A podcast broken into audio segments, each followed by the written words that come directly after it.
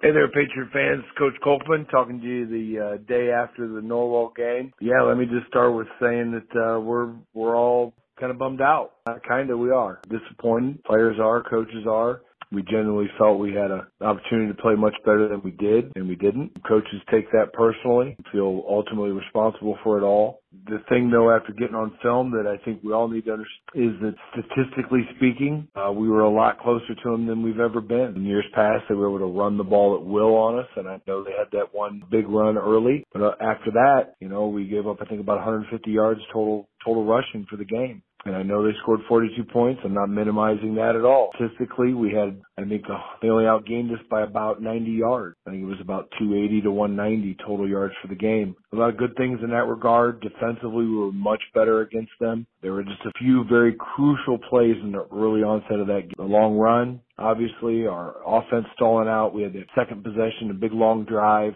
that uh, stalled out. They got the ball back, and then that's when they hit that long run. And then we held them to a three and out, and they punted, and we we muffed the punt. They got the ball back right away, and you know before you know it, it's twenty one nothing, and they really hadn't done anything but you know hit a long pass and a long run. So I'm not minimizing that. I'm just saying that we are closer. Obviously, got to break through, and you know, that's where everything's pointed towards. And, you know, not to mention Norwell's a very good football team, and that's what good football teams do, and that's what we're not able to do yet. That's why we're not a very good football team yet.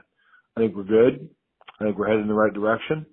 Um, and our boys understand that. I think they're fully aware of where we are and what's happening, and they're committed to the process of getting there. So um, we're going to get there, and we're going to break through, and it's going to happen. We just need to stay the course. Uh, on to Woodland. You know, we can talk to you about who played well. You guys figure that out. You were at the game. Obviously, Ryland had a million tackles again. So I think he had 13 solos. Um, he had a great game. Offensively, you know, we were able to throw the ball and get to screen game and do some things there. Uh, we'll keep improving and and go from there. And it's it's on to Woodland now for sure. First conference game, natural rival.